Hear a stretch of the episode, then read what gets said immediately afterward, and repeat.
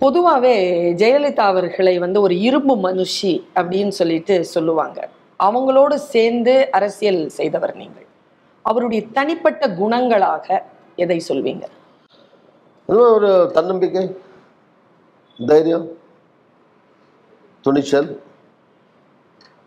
உம், அந்த வந்து மக்களை கவர்ற விதத்தில் வந்து அவங்க நல்லா இங்கிலீஷ் நல்லா பேசுவாங்க தமிழ்லையும் பேசி பேசி தொடக்க காலங்களில் எழுதி வச்சு பேச ஆரம்பித்தா கூட காலப்போக்கில் வந்து எதை மக்கள்கிட்ட சொன்னால் எடுபடும் அப்படிங்கிற அந்த பல்ஸ் மக்களுடைய பல்ஸ் தெரிஞ்சு யார் அட்டாக் பண்ணணும் என்ன சொல்லி அட்டாக் பண்ணணும். ஸோ எது சொன்னால் மச்சுங்க மக்கள்கிட்ட வந்து கேட்சிங்காக எடுபடும்.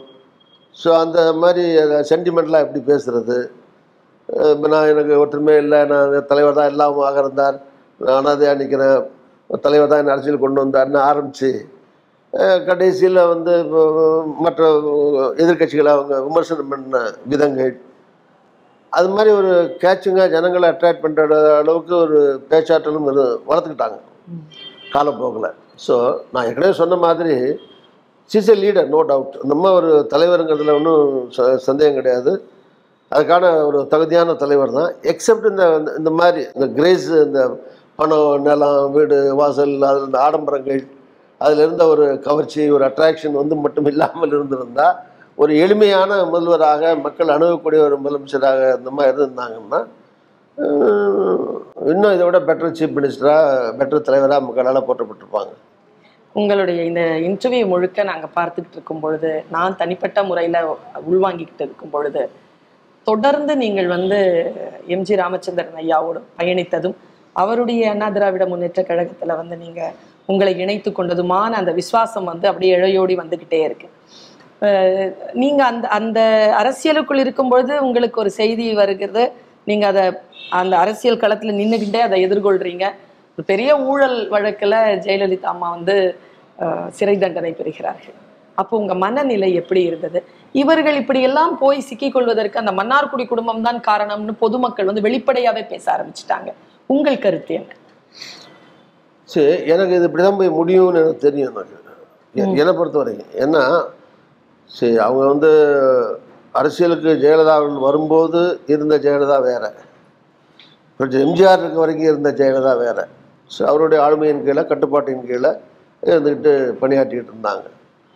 ஸோ கொஞ்சம் கொஞ்சமாக அவங்களுக்கு கிரேஸ் அட்ராக்ஷன் ஏற்கனவே சினிமா எல்லாம் இருந்தது. தலைவருக்கு வேண்டியவங்கிற அந்த இமேஜ் தலைவர் தான் கொண்டு வந்து அவங்கள அறிமுகப்படுத்தி பண்ணுறாருங்கிற அந்த மாதிரி இதெல்லாம் வந்து அவங்களுக்கு ஒரு ப்ளஸ் ஸோ அதுக்கு பிறகு இயற்கை தலைவராக இருந்தது இந்த சட்டசபையில் நடந்த அசம்பாவிதங்கள் இதெல்லாம் அந்த அம்மாவுக்கு ஒரு அதில் சிலது உண்மை இருக்குது சிலது பொய் உண்மைக்கு மாறான விஷயங்களும் இருக்குது ஆனால் மொத்தத்தில் தகராறு நடந்தது. அந்த தகராறு அந்த அம்மாவுக்கு ஒரு சிம்பதியை கொடுத்தது. சரி அப்புறம் தலைவருடைய அந்த வண்டியில் அந்த அம்மா ஏறி கீழே பிடிச்சி தள்ளி கீழே விழுந்தாங்க இல்லையா? அது வந்து இந்த ஏறி இருக்க வேண்டியதில்லை ஏறக்கூடாது. அதில் ஞானயமாகவே ஏறல. பாடியில் வந்து யாரும் எந்த யாரும் வந்து அதில் போய் மேலே ஏறல. இல்லையா? அது இராணுவ மரியாதையோடு தான் போகிறாங்க பின்னாடி எல்லாருமே நாங்கள் எல்லாரும் மந்திரிகளோ முன்னாடி அதில் சிவாஜி கணேசன் இருந்தார். எல்லாருமே பின்னாடி தான் போனோம். இவங்க அதில் ஏற முயற்சது தப்பது பட் ஆனால் அதை மக்கள் வந்து அது தப்புன்னு சொல்கிறத காட்டணும். அவங்க அந்த மாதிரி ஏன் நம்ம கீழே பிடிச்சி இழுத்து வளர்த்தாட்டிட்டாங்களே? ஒரு ஒரு பெண்ணுக்கு இழைக்கப்பட்ட ஒரு அநீதியாக அது மக்கள் கீழே விழுந்த உடனே அது டிவியில எல்லாம் வந்த உடனே சொல்லி அது அது ஏன் நடந்ததுங்கிற மறந்துட்டாங்க. நடந்ததை ஞாபகம் வச்சுக்கிட்டாங்க. அது ஒரு வகையில் சிம்பதி அந்த மாதிரி கொடுத்தது. இப்படி ஒரு சில விஷயங்கள் இப்படி வந்து அந்தந்த காலகட்டங்களில் இருந்த ஜெயலலிதா பெற்ற அனுதாபங்கள் அனுபவங்கள் இதெல்லாம் போய் போய் முதலமைச்சரான பிறகான அந்த ஜெயலலிதாங்கிறது முற்றிலும் மாறுபட்ட ஜெயலலிதா ஆகிட்டாங்க ஸோ ஒரு பக்கத்தில் முடிஞ்ச நன்மைகளை செய்கிறாங்க இன்னொரு பக்கத்தில் எவ்வளோ அதிகபட்சம் கெட்டவங்க எடுக்க முடியுமோ அந்த மாதிரி அதுவும் வந்துகிட்டு இருக்கு. ஸோ அதுக்கு காரணம் ஒரு புத்தாலியான ஒரு அந்த அம்மையாருக்கு வந்து ஸோ தன்னை சுற்றி இருக்கிறவர்கள் தனக்கு தெரியாமல் தவிர ஒரு அறிக்கை கொடுத்தாங்க அவங்க. நான் வந்து முழுமையாக வந்து அரசு பணிகள்லேயே முழுமையாக கவனம் செலுத்தி கொண்டிருந்தேன். என்னை சுற்றி இருந்த இவரெல்லாம் இந்த மாதிரி என்ன என்னுடைய பேரை பயன்படுத்திக்கிட்டு எனக்கு முதுகுக்கு பின்னால் இந்த மாதிரிலாம் நடந்து போச்சு. எனக்கு தெரியல. இன்னும் அறிக்கையெல்லாம் கொடுத்தாங்க.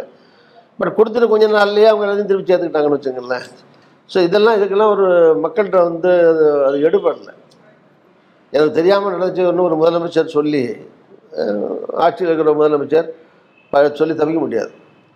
ஸோ சுற்றி இருந்தவர்களை கண்காணிக்க வேண்டியதோ கட்டுப்படுத்த வேண்டியதோ கண்ட்ரோல் கொண்டு கொண்டு வர வேண்டியதோ அது அவங்களுடைய கடமை தானே ஸோ இந்த மாதிரி எல்லாம் அதை விட்டதுனால கூட இருந்தவர்கள் அது ஊர் பேர் குடும்பம் அதெல்லாம் நான் சொல்ல விரும்பலை. நீங்கள் கேட்டீங்க என்ன அப்படின்னு.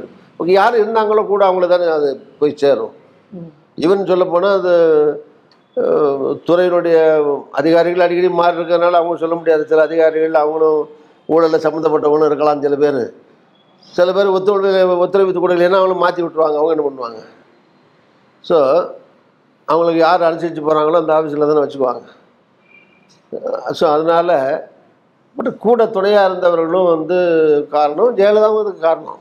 அவங்களும் அதுக்கு அவங்க அதுலேருந்து காரணம் நான் வந்து ஒரு தமிழ்நாட்டினுடைய ஒரு குடிமகள். எனக்கு வந்து என்னுடைய முதலமைச்சர் அப்பொழுது வந்து முதலமைச்சராக இருந்தவர்களுடைய மரணம் குறித்து தெரிந்து கொள்வதற்கு எனக்கு முழு உரிமை இருக்கிறது. அவர்களுடைய உடல் நலம் குறித்து தெரிந்து கொள்வதற்கு எனக்கு முழு உரிமை இருக்கிறது. இப்போ அவர்களுடைய மரணம் குறித்து மிகப்பெரிய ஒரு என்ன சொல் ஒரு புதிர் அப்படிங்கிற மாதிரியே ஒரு இருட்டு ஒரு அந்த மாதிரியே ஒரு சூழல் இருக்கு. நீங்கள் வந்து தொடர்ந்து அவர்களோடு த- பயணம் செய்தவர்கள். இப்போ வந்து அவர்களுடைய மரணம் குறித்து உங்களுடைய கருத்து என்ன? உண்மையில் என்னதான் நடந்தது?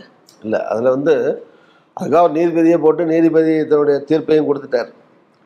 பட் இதில் நான் சொல்ல விரும்புகிற விஷயம் என்னன்னு கேட்டிங்கன்னா இல்லை நான் நான் நினைக்கிற விஷயம் என்னன்னு கேட்டிங்கன்னா இது வந்து உடம்பு சரியில்லாமல் இயற்கையாக அவங்க வந்து நோய்வாய்ப்பட்டு மரணம் அடைஞ்சாங்களா இல்லை யாரும் அடித்து தள்ளி விட்டாங்க இல்லை கீழே விழுந்துட்டாங்க வரும்போது கோமாவில் வந்தாங்க இல்லை நல்லா தான் வந்தாங்க.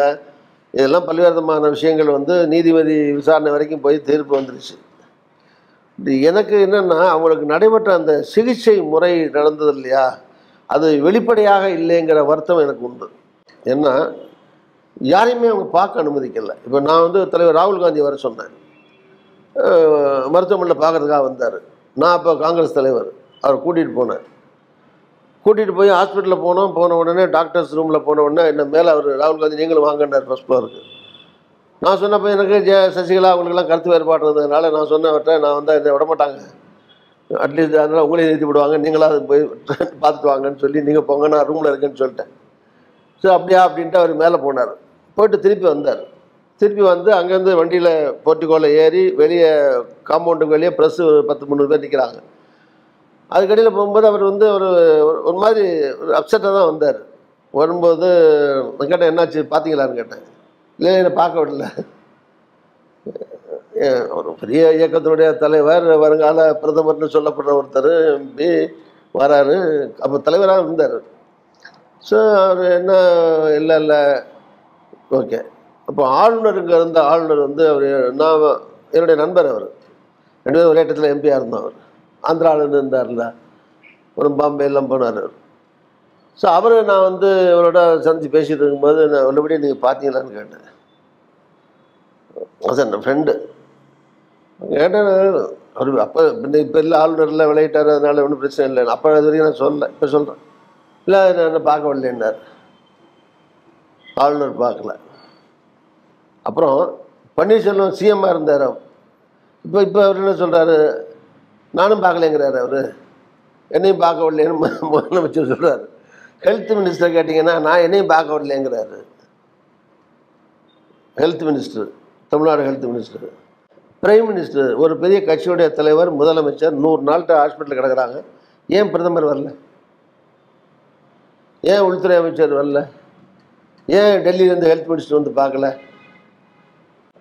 ஸோ அப்போ அவங்களுக்கு உயிரோடு திருப்பி வரமாட்டாங்கிற முடிவுக்கு வந்துட்டாங்களா வெளியே இருந்து ஸோ இது மாதிரி பல்வேறு விதமான சந்தேகம் ஏன் அவங்கள வந்து வெளிநாட்டுக்கு எங்கேயா கொண்டு போகல? இப்போ தலைவர் தலைவர் வந்து வெளிநாட்டுக்கு பிளேனில் கொண்டு போனால் படிச்சு எம்ஜிஆர் அவர்களை பிளேனில் இறந்துருவாருன்னு ஒரு வாதம் இருந்தது ஒரு தரப்பு. இன்னொரு தரப்பு கொண்டுட்டு தான் போகணும். என்ன இருந்தாலும் பரவாயில்ல இங்கேருந்து இறக்க தான் போகிறாரு ஸோ அட்லீஸ்ட் எங்கேயாவது கொண்டு போய் ட்ரை பண்ணி பார்ப்போம்னு இன்னொரு சைடில் வாதம் இருந்தது. இப்போ ரெண்டு சைடுக்கும் கருத்து சொல்கிற டாக்டர்கள் இருந்தாங்க. எல்லாரையும் கூப்பிட்டு விசாரித்து பார்க்குற போது ஃபைனலி அப்போ இருந்த மூத்த தலைவர்கள் நாங்கள் எல்லாருமே சேர்ந்த அமைச்சரில் இருந்தாங்க எல்லாரும் சேர்ந்து அவங்க ஃபேமிலி உங்களுடைய ஃபேமிலி மெம்பர்ஸ் உங்களுடைய ஜானகம்மாவுடைய கன்சென்ட்டோட அவங்கள மீறி தூக்கலை. அவங்களும் சரி அவர் எங்கேயாவது கொண்டு போய் காப்பாற்ற முடிஞ்சால் நல்லது தானே. கோமாலே எவ்வளோ நாளைக்கு போட்டிருக்க முடியும்? அப்படிங்கிற மாதிரி அவங்களும் அனுமதி கொடுத்தாங்க. அப்போ இந்திரா காந்தி அம்மா அதுக்காக தனி ஸ்பெஷல் பிளேனு அது அதே ஹாஸ்பிட்டல் மாதிரி செட்டப் பண்ணி அது எல்லா வசதிகளும் செய்து கொடுத்து அவர் அதில் ஏற்றி அந்த ரிஸ்க் எடுத்து அமெரிக்கா கொண்டு போய் பொழைச்சி வந்தார்ல. அங்கே போன உடனே கிட்னி ப்ராப்ளம் வந்தது ஹார்ட் ப்ராப்ளம் வந்தது எல்லாத்தையும் சரி பண்ணி வந்து அதுக்கு பிறகு மூணு வருஷம் இருந்தார். முதலமைச்சராக இருந்தார். கொண்டு போகாமல் இருந்தாங்க மூணு நாள் அல்ல மூணு மாதத்துக்குள்ளேயோ அப்பல்லோவில் இருந்து இறக்குறதுக்கு தானே வாய்ப்பு இருக்குது ஸோ இந்த அம்மா அமெரிக்காவுக்கு கொண்டு போக முடியலன்னாலும் அட்லீஸ்ட் பக்கத்தில் இருக்கிற சிங்கப்பூரோ மலேசியாவோ ரெண்டு மணி நேரம் மூணு மணி நேரத்தில் ஒரு ஃப்ளைட்டை வச்சு கொண்டு போயிருக்கலாமே ஏன் கொண்டு போகல? அந்த கொண்டு போனாங்கிற முடிவை யார் எடுத்தா? கோமாவில் இருக்கிற ஜெயலலிதா எடுத்துக்க முடியாது. மந்திரிகளோ கவர்னரோ யாரும் நாங்கள் பார்க்கவே இல்லைங்கிறாங்க பார்க்காத ஆட்கள் எப்படி முதலமைச்சராக இருந்தவரோ முதலமைச்சர் பொறுப்பில் இருந்தவங்களோ அவங்களே பார்க்காதவங்க எப்படி முடிவு எடுத்துருக்க முடியும்? அந்த அம்மாவுக்கு புள்ள குட்டி கிடையாது. பிளட் ரிலேஷன்ஸ் கிடையாது. பிரதர் இருந்தார் பிரதர் இருந்து போயிட்டார். பிரதர் ஒய்ஃபு ஒரு பொண்ணு பையன் இருந்தாங்க. அவங்களுக்கு தொடர்பு கிடையாது. அவங்க இப்போ உள்ளே இருந்தவங்க அவங்களை யாரையும் அலோவ் பண்ணதும் கிடையாது அந்த அந்த காலகட்டங்களில். ஸோ அதனால் இப்போ அவங்க அந்த முடிவு எடுத்துட்டான்னு சொல்ல முடியாது. உறவினர்கள் எடுத்தாங்கன்னு சொல்ல முடியாது. ஸோ இது மாதிரி அவங்களுடைய சிகிச்சை அந்த நூறு நாளில் சிகிச்சையில் நடந்த விஷயங்கள். ஏன் அவரை அப்படி தனியாக யாரையும் பார்வைக்கு அனுமதிக்காமல் வச்சுருந்தாங்கிற மாணவியான சந்தேகங்கள். இதெல்லாம் ஒரு ஒரு பெரிய கட்சியினுடைய தமிழ்நாட்டில் இருக்கிற பெரிய கட்சிகள் அதிமுக ஒன்று அதை தாண்டி மக்களால் தேர்ந்தெடுக்கப்பட்ட ஒரு முதலமைச்சர். அவருக்கு நேர்ந்த இந்த மாதிரி ஒரு ச சம்பாவிதமான இந்த சம்பவங்கள் வந்து உள்ளபடியாக எனக்கு வருத்தம் அளிக்கக்கூடிய எனக்கு மட்டுமல்ல நீங்கள் சொன்ன மாதிரி நாட்டு மக்கள்கிட்ட ஒரு இறந்த பிறகு இது எல்லாருமே வந்து இமீடியட்டாக நடந்த ரியாக்ஷன் என்னென்னா கொண்டுட்டாங்கங்கிறத பேச ஆரம்பித்தாங்க ஜனங்கள். நான் வந்து கொஞ்ச நாள் இந்த மாதிரி இறந்து கொஞ்ச நாளில் ஒரு நிகழ்ச்சிக்காக போனேன். அது மகளிர் கல்லூரி. இப்போ நாத்தர்காடு சோதார் பக்கத்தில் கூட்டி போனாங்க. ஸோ காலேஜில் பேசும்போது சொல்லுது ஒரு ஆயிரம் பொம்பளை பிள்ளைங்க உட்காந்துருக்கு அதுக்கு நான் சும்மா ஒரு என்ன பே- நினைக்கிறாங்கிறதுக்காக கேட்டேன். முதலமைச்சராக இருந்தாங்க ஜெயலலிதா ஆமாம் நம்முடைய மரணம் என்ன இயற்கைன்னு நினைக்கிறீங்களா? யதார்த்தமாக நோய்வாய்ப்பட்டதாக நினைக்கிறீங்களா? இல்லை அதில் ஏதாவது மர்மம் இருக்குன்னு நினைக்கிறீங்களா? அப்படின்னு நான் சொ கேட்டேன். பேசி முடிக்கும்போது யதார்த்தமாக அது இந்த கேள்வியை சம்மந்தப்படுத்தி அந்த பேச்சை உரையை அதுக்கு தக்கன ஆக்கி முடிகிற போது அரசியல் அரசியல் முதலமைச்சர் தமிழ்நாடை கொண்டாந்து அந்த அந்த அம்மாவை கனெக்ட் பண்ணி அந்த கேள்வியை கேட்குற மாதிரி கேட்டேன். அங்கே இருந்த பிள்ளைகள் ஆயிரம் பிள்ளைகள் தொள்ளாயிரத்தி தொண்ணூத்தொம்பது பிள்ளை இருக்கும். எந்திரிச்சு இது வந்து வந்து அந்த மரணத்தில் வந்து சந்தேகம் இருக்குன்னு இருந்தாங்க. அப்படிதான் இருந்தாங்க. ஸோ எனியோ இப்போ முடிஞ்சு போச்சு. நீதிபதி தீர்ப்பம் கொடுத்துட்டாரு. இப்போ நீ அந்த பொழைச்சி வர போகிறதில்லன்னு வச்சுங்க பட் அந்த நடந்த சம்பவங்கள் வந்து அப்போ இருந்த மாநிலத்தில் இருந்தவர்கள் ஆட்சியில் இருந்தவங்க எல்லாம் பொறுப்பு. மத்திய ஆட்சியும் அதுக்கு பொறுப்பு. மத்தியில் இருந்தவங்களும். சரி இவங்க தான் அந்த அம்மாவுக்கு குழந்தை இல்லை குட்டி இல்லை கணவர் இல்லை ஒன்றும் இல்லை அப்பா இல்லை அம்மா இல்லை அண்ணன் தம்பி இல்லை தெரியும் அவங்களுக்கு. ஒரு முதலமைச்சர் வந்து ஹாஸ்பிட்டல் இருக்கிறவங்கள ஒரு பிரதமரோ உள்துறை அமைச்சரோ அங்கே இருக்கிற ஹெல்த் மினிஸ்டரோ அங்கே இருக்கிற யாரிகளோ அதுக்கான உரிய கவனத்தை செலுத்தி அவங்கள என்ன எப்படி கொண்டு போகிறது கொண்டு போகிறது பின்ன பிரதமர் சொன்னால் இங்கே கூட இருக்க யாராவது தடுத்துட முடியுமா? தூங்க லண்டன் கொண்டு போங்க சிங்கப்பூர் கொண்டு தான் போகணும்னு சொல்லி இந்தியாவில் இருக்கிற மத்திய அரசு ஹெல்த் மினிஸ்டர் வந்து சொல்கிறாரு பிளேன் அனுப்புகிறோம் எம்ஜிஆரை கூட்டி போன மாதிரி கூட்டி போங்கன்னு தூக்கி கூட்டி போங்கன்னு சொன்னால் யார் தடுக்க முடியும்? ஏன் அந்த முயற்சியெல்லாம் மத்திய அரசு இருந்தவங்களும் எடுக்கல அப்போ? ஸோ இந்த மாதிரி ஆயிரம் கேள்விகள் இருக்குது பட் அந்த எல்லா கேள்வியுமே கேள்வியாக தான் நிற்கிறத தவிர எதுக்கும் பதில் இல்லாமலே முடிச்சு போச்சு. காலமும் ஓடி காலமும் ஓடி போச்சு. ஆறுமுகசாமி கமிஷன் சசிகலா அவர்களையும் சில அமைச்சர்களையும் நேரடியாக குற்றச்சாட்டு அவர்கள் மீது வைக்கிறது. நீங்கள் அதை ஆமோதிக்கிறீர்களா? இல்லை நான் ஆமோதிக்கிறது இல்லை நீதிபதி வந்து விசாரணை விசாரித்து உண்மையை சொல்கிறக்க தானே நீதிபதி நீதி விசாரணை போடுறோம். நீதி விசாரணை அதுவும் நீட்டிச்சு நீட்டிச்சு நீட்டிச்சு அவகாசம் வாங்கி வாங்கி கடைசியாக அவரே ரிட்டையர்ட் ஆகி அப்புறம் அவருக்கும் அவகாசம் கொடுத்து அந்த விசாரணை கமிஷனுக்கும் அவகாசம் கொடுத்து ஏதோ ஒரு- ஒரு தீர்ப்பை ஏதோ கொடுத்து போயிருக்காரு கொடுத்து போனார். ஸோ இப்போ என்ன இப்போ ஜெயலலிதா திருப்பி உயிரோட வரப்போகிறது இல்லை இல்லையா? பட் ஆனால் அதில். நடந்த நீதி அதில் நடந்த அநியாயங்கள் நடந்திருந்தா தவறு நடந்தா தவறு செயல் தணிக்கை பண்ணணும் இல்லையா? அது மேலே அரசாங்கம் நடவடிக்கை எடுக்கணும். சரி இது முடிஞ்சு போச்சு. ஜெயலலிதா உயிரோட வர வரமாட்டாருங்கிறதுக்காக நடந்த அநியாயங்கள் எல்லாம் கேட்காம இருக்க முடியாது இல்லையா? அதில் சம்மந்தப்பட்டவர்கள் மீது அந்த அறிக்கையினுடைய அடிப்படையில் மீண்டும் வேணாலும் ஒரு விசாரணை நடத்தி இன்னும் எதிர்காலத்தில் இந்த மாதிரி அச அசம்பாவிதங்கள் நிகழக்கூடாது யாருக்கும். அதனால் அது மேலே நடவடிக்கை எடுக்க வேண்டியது அவசியம்தான். மற்றபடி நான் தனிப்பட்ட முறையில் ஏன்னா நான் வந்து டைரெக்டாக நான் போனேன் போனதை பார்த்ததை சொல்லிட்டேன் நானும் ராகுல் காந்தி போனோம் பார்க்க முடியல. அதான் சொல்ல முடியுமே தவிர பட் நான் இன்னொரு நாள் தனியாக கூட போனேன். இறக்கிறதுக்கு முந்தி போய் இந்த முக்கியஸ்தரெல்லாம் உட்காந்தாங்க ரூமில் அநேகமாக அந்த இறந்ததுக்கு முதல் நாள். நான் போய் கேட்டேன் ஏன் அந்த அம்மா வெளியே கொண்டு போகலன்னு சொல்லி? விளையாட்டுக்கு ஏன் கொண்டு போனேன்னு கேட்டேன். அப்போ அங்கே இருந்த முன்ன இப்போ இந்த அதிமுக அமைச்சராக இருந்தவங்க முக்கியஸ்தர்கள் ஒரு ஆறு ஏழு பேர் உட்காந்துருந்தாங்க அவங்களுடைய பதில் வந்து இல்லை இல்லை அவங்க விருப்பப்படல அவங்க கூட இருக்கவங்க வேணான்ட்டாங்க அதுன்னு சொன்ன பதில் எனக்கு அவ்வளோ திருப்தியாக இல்லை. அதில் எனக்கு வேண்டிய சில நண்பர்கள் என்ன நீங்கள் இப்போ கிளம்புங்கண்ணே என்ன இது போட்டு இப்படி தான் நடந்துக்கிட்டு நீங்கள் ஒன்றும் நடக்க போகிறதில்ல அப்படிங்கிற மாதிரி ரொம்ப வருத்தப்பட்டு சொல்லிக்கிட்டு இருந்தாங்க சில பேர். அதோட நான் வந்துட்டு நைட்டே அறிவிச்சுட்டாங்க இருந்துட்டாங்க அப்புறம் அந்த தலைவர் ராகுல் காந்தி பேசி அவர் அந்த ஃபியூனரல்லையும் கலந்துக்கிறதுக்கு அவரையும் வர சொன்னேன் நான். வந்து அதுலேயும் கலந்துக்கிட்டார் அவர். இப்போ பிற அமைச்சர்கள் மூத்த அரசியல் தலைவர்கள் யாரும் விரும்பாத போதும் கூட ஜெயலலிதா அவர்களுடைய அரசியல் பின்னணியில் நீங்க தொடர்ந்து பங்கெடுத்திருக்கிறீங்க. ஆனால் ஜெயலலிதா அவர்கள் திருநாவுக்கரசு அவர்களுக்கு சீட் தரக்கூடாது அப்படிங்கிற ஒரு நிபந்தனையோட தான் பிஜேபியோட கூட்டணி வைக்கிறாங்க. அப்படி என்ன உங்கள் மீது அவருக்கு வெறுப்பு? என்ன நடந்தது? இல்லை நான் ஏற்கனவே சொன்னேன் பதில் சொல்லும்போது சொன்னேன். அந்த மாதிரி இயல்பு அப்படின்னா அவங்க யார் மேலேயாவது சந்தோஷமாக இருந்தாங்கன்னா பிரியமாக இருந்தாங்கன்னா இல்லை அவங்களுக்கு ஏதாவது நல்லது பண்ண நினச்சாங்கன்னா எந்த எல்லையும் தாண்டி அவங்களுக்கு நிறையா பண்ணுவாங்க. யார் மாதிரி கோவம் வந்து அவங்கள ஏதாவது ஒழிக்கணும்னு நினச்சாங்கன்னா எவ்வளோ கீழே இறங்கி வேணாலும் கெடுதல் பண்ணுவாங்க. அதுக்கு பயம் மீடியா கிடையாது. நடு சமரசங்கிறது கிடையாது. அது மாதிரி ரைட் ஆடுறாங்க என் மேலே அந்த அம்மாவுக்கு ஒரு வருத்தம் கோபம். நான் என்ன நீக்கினவரு நான் நான் சும்மா இருக்க முடியாது இல்லையா? இந்த மாதிரி ஒரு எழுபத்தஞ்சி வயசு எழுபது வயசுக்கு மேலே இருந்தால் கூட சும்மா இருந்திருப்பேன். முப்பத்தஞ்சு நாற்பது வயசில் சும்மா ஒதுங்கி எப்படி வீட்டில் இருக்க முடியும்? ஸோ என்னை நீக்கும் போதெல்லாம் நான் அந்த மாதிரி ஒரு இருபத்தாறு எம்எல்ஏ இருந்தால் எட்டு எம்எல்ஏ உடச்சிட்டு வந்து தனியாக கட்சி ஆரம்பித்தேன் ராஜ்யசபாவில் பதினாலு பேரில் ஏழு ராஜ்யசபா அடுத்த தடவை நீக்கும் போது ஏழு ராஜ்யசபா கூட்டிகிட்டு வந்து கட்சி ஆரம்பித்தேன் தமிழ்நாடு முழுதான் சுற்றுப்பயணம் போனேன் இந்த அம்மா வேர்த்து புரட்சி பயணம்னு கன்னியாகுமரியில் ஆரம்பித்து அப்போது காங்கிரஸை சேர்த்துக்கிட்டு தலைவர் மூப்பனார்கள் எனக்கு உதவியாக இருந்தார் அவர். ஏன்னா அப்போ வந்து காங்கிரஸ் வந்து அதிமுக விட்டு வெளியே வந்துட்டாங்க. இப்போ தொண்ணூத்தொன்னில் வந்து ராகுல் காந்தி சிந்திய ஐ மீன் ராஜீவ் காந்தி அவர்கள் அந்த நேரத்தில் ராஜீவ் காந்தி சிந்திய ரத்தத்தால் தான் இந்த ஆட்சி வந்ததுங்கிறது தான் எல்லா வெளிப்படையான மக்களுக்கு தெரிஞ்ச விஷயம். ஆனால் ராஜீவ் சிந்திய ரத்தத்தால் நான் ஆட்சிக்கு வர வெளியே சட்டசபையில் சொல்ல காங்கிரஸ் சண்டை போட்டு வெளியே வந்துட்டாங்க. ஸோ அந்த பீரியடில் குமரேந்திரன் தான் வந்து அவர் தலைவர் வந்து ஆரம்பித்து வச்சார். இந்த மாதிரி தமிழ்நாடு முழுவதும் ஒரு இருபத்தஞ்சி முப்பது நாள் எல்லாம் பண்ணிகிட்டு இருந்தேன். சுப்பிரமணிய சாமி நான் தான் கொண்டு வந்து நல்லாட்சி இயக்கம்னு ஆரம்பித்து இங்கே வந்தார். நான் தான் அதுக்கு செயலாளர் நான் தான் முதல் கூட்டம் மதுரையில் நான் தான் போட்டேன். ஃபஸ்ட்டு அவரை என் வண்டியை தான் கொண்டு போய் வேனில் ஏர்போர்ட்லேருந்து ஏற்றி புதுக்கோட்டை வழியிலேயே கூட்டி வந்து போட்டேன். இவ்வளோ பண்ணால் அந்த மாதிரி கோவராமல் இருக்குமா? கோவம் தான் செய்யும். அந்த அம்மா எனக்கு பண்ணதுனால எனக்கு கோவம். நான் பண்ணதில் அந்த அம்மா கோவம். ஸோ அதனால திருப்பி கூட்டணி போடும்போது அது என்ன யாருக்கு வேணாலும் கொடுங்க. நான் நான் சிட்டிங் எம்பியாக இருக்கேன் மந்திரியாக இருக்கேன். கட்சியும் எம்ஜிஆர் பேர்லேயும் கட்சியை விட்டாச்சு பிஜேபி ஆச்சு. இருந்தாலும் வெங்கைய நாயுடு தலைவர் அவர் பேச வரும்போது நீங்கள் ஏழு சீட்டு உங்களுக்கு தரணும். திருநாவுக்கரசு தமிழ்நாட்டில் கூட தமிழ்நாடு பிரச்சாரமே வரக்கூடாது.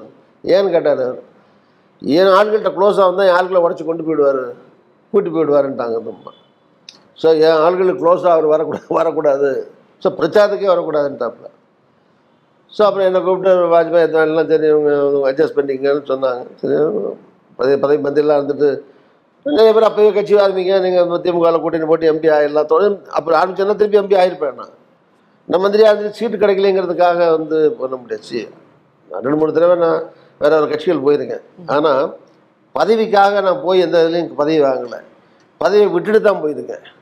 நான் காங்கிரஸில் சேரும்போது கூட காங்கிரஸில் சேர்ந்து எம்பி ஆகலைன்னா காங்கிரஸில் சேரும்போது நான் வந்து நான் எம்பியாக இருந்த ரெண்டு வருஷம் எம்பியை ரிசைன் பண்ணிட்டு தான் காங்கிரஸில் போய் சேர்ந்தேன். ஏன்னா பிஜேபியில் இருக்கிறது எனக்கு விருப்பம் இல்லை போகணும்னு நினைக்கிற போது. அப்போ ஆல் இண்டியா செக்ரட்டரி எம்பி இதெல்லாம் ராஜினாமா பண்ணிவிட்டு போய் காங்கிரஸில் சேர்ந்தேன். காங்கிரஸில் சேர்ந்து ஒம்பது வருஷம் வந்து பத்து வருஷம் ரெண்டாயிரத்தி ஒம்பதுலேருந்து ரெண்டாயிரத்தி பத்தொம்போதில் தான் எம்பி ஆனேன். அது வரைக்கும் அந்த ஆட்சியில் எந்த விதமான அரசாங்க பொறுப்புலையும் நான் கிடையாது. கட்சியில் இருந்தேன் செக்ரட்டரியாக இருந்தேன் தமிழ்நாடு பிரசிடெண்ட்டாக இருந்தேன். அஞ்சு வருஷம் ஒன்றும் இல்லாமல் கூட சும்மா ஒரு அஞ்சு ரூபா உறுப்பினராகவே காங்கிரஸில் இருந்தேன்.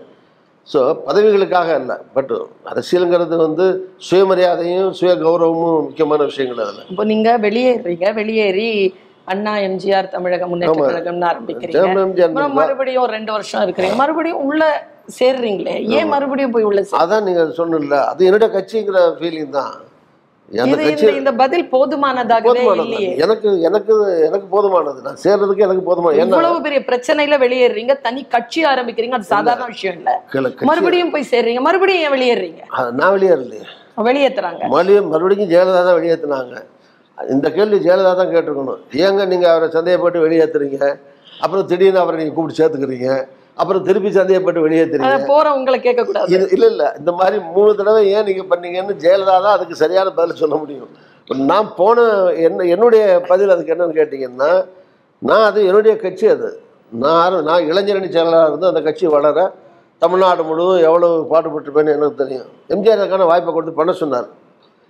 அது மாதிரி தமிழ்நாடு முழுவதும் இளைஞர்களை புதுசாக கல்லூரிலேருந்து மாணவர்களை எல்லாம் உருவாக்கி இன்றைக்கி நிறைய பேர் அதிமுக இருக்கிற MLAs ex MPs ex ministers நான் கொண்டு வந்த ஆட்கள் சரி எனக்கு ஒரு கேள்வி என்னன்னா நீங்க ஒரு தனி கட்சி தொடங்கும் பொழுது நீங்க தனியா தொடங்கிட முடியாது. உங்களை நம்பி ஒரு நூறு ஆயிரம் பேர் சேருவாங்க. அவர்களை அப்படியே சேர்த்துக்கிறீங்க.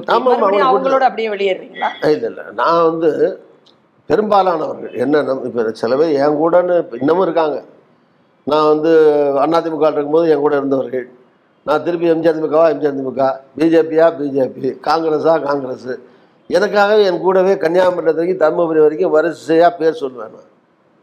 அது மாதிரி தமிழ்நாடு முழுவதும் எல்லா மாவட்டங்கள்லையும் என்னுடைய ஃபாலோவர்ஸ் இருக்காங்க எனக்கா. எனக்காக தங்களுடைய வாழ்க்கையை அர்ப்பணிச்சுக்கிட்டு எங்கள் கூடவே இன்பமோ துன்பமோ என்ன பிடிச்சி என் பின்னால் இருக்கக்கூடியவர்கள் இருக்காங்க.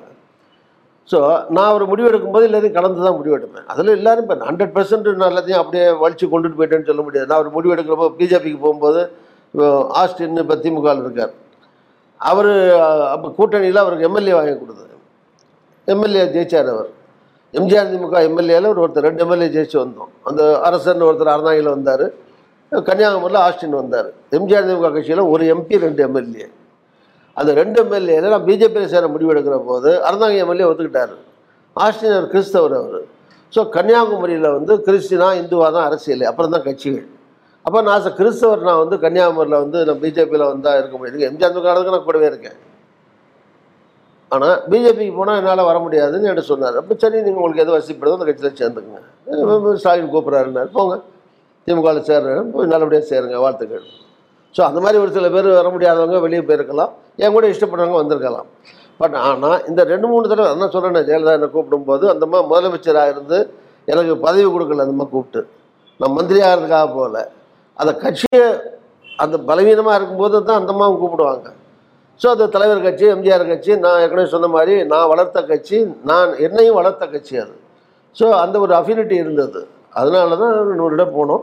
நான் சொன்னேன் திருப்பி ரெண்டாயிரத்தி ஒம்பதில் காங்கிரஸ் சேரக்கும்போது திருப்பியும் கூப்பிட்டாங்க. நான் சொன்னேன் மைத்திரையன் வந்து வீட்டில் வந்து கூப்பிட்டாரு. பார்லிமெண்ட்டில் கூப்பிட்டாரு வீட்டுக்கே வந்தார். இங்கே நடராஜன் பிரதர் ராமச்சந்திரன் வந்து கூப்பிட்டாரு. அம்மா கூப்பிட்றாங்க வாங்கன்னு. நான் சொன்னேன் போதும் சாமிகளா விடுங்க. ரெண்டு மூணு தடவை ஆகிப்போச்சு நான் வந்து காங்கிரஸ் போகிறது முடிவு பண்ணிட்டேன்னு முடிவு பண்ணிட்டேன். ஸோ இதான் நடந்த நிகழ்ச்சிகள்.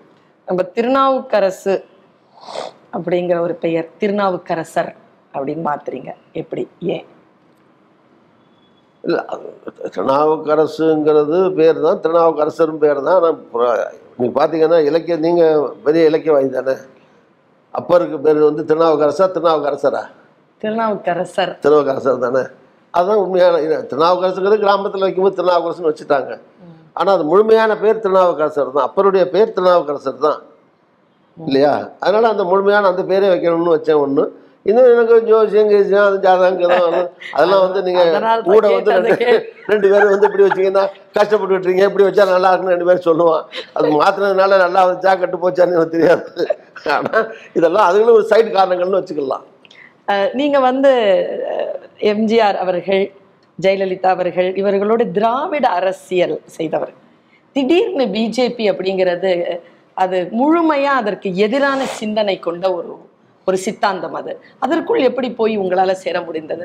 இல்லை அது வந்து எல்லாம் அதுக்கான காரணம் நான் சொன்னேன். உங்களுக்கு ஜெயலலிதாவோட கருத்து வேறுபாடு வந்தோம். திருப்பி கட்சி ஆரம்பித்து பண்ணேன். திமுகவோட அலையன்ஸ் போட்டு எம்பிக்கு நின்னேன். தொண்ணூற்றி ஒம்போதில் எம்பி ஆகிடுறேன் அப்போது எம்ஜிஆர் திமுக கட்சிங்கிறது என்டிஏல ஒன் ஆஃப் த பார்ட்னர்ஸ் என்டிஏல இப்போ மம்தா பானர்ஜி நிதிஷ்குமார் இங்கே இந்த திமுக தெலுங்கு தேசம் இந்த மாதிரி ஏழு பத்து கட்சி சேர்ந்தது என்டிஏ அந்த என்டிஏல அந்த கூட்டணியில் எம்ஜிஆர் திமுகவும் ஒரு அங்கே அப்போ ஜார்ஜ் பெர்னாண்டஸ் தான் கன்வீனர் நான் வந்து பொலிட்டிக்கலாக எலெக்ஷன் கமிஷனில் ரெஜிஸ்டர்ட் பொலிட்டிக்கல் பார்ட்டியாக ரெஜிஸ்டர் பண்ணியிருந்தேன்.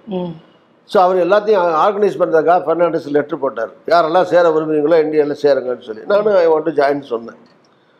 ஸோ என்னையும் சேர்த்துக்கிட்டாங்க. ஸோ எலெக்ஷனில் இருந்து இங்கே கூட்டணியில் வந்து கலைஞர் அந்த சீட்டை எனக்கு புதுக்கோட்டையை கொடுத்துட்டாரு. ஏன்னா தொண்ணூத்தெட்டில் அவங்க கொடுக்கல. அப்புறம் நான் தனியாக போட்டேன் தொண்ணூத்தெட்டில். இப்போ சிவா சிட்டிங் எம்பியாக இருந்தார். நான் நின்றதுனால அங்கே சிவா தோற்று போயிட்டார். அவரும் தோற்று நானும் தோத்துட்டோம். அப்போ அண்ணா திமுக ஒரு பத்தாயிரம் ஓட்டாங்க. ஜெயிச்சிருச்சு. அவர் தோற்று போகணுன்னு இருந்தவர் ஜெயிச்சிட்டார். இல்லைன்னா தொண்ணூத்தெட்டுல எம்பி ஆயிருப்பேன். அதுக்கு அப்போ அந்த சின்னத்தை காங்கிரஸ் சின்னத்தில் என்ன கூட ஜெயிச்சிருப்பேன். அப்புறம் காங்கிரஸ் சின்னம் எனக்கு கிடைக்கல. அது அதெல்லாம் சொன்னால் அது அது ஒரு இன்னொரு நிறைய கதை போயிட்டுருக்கும்.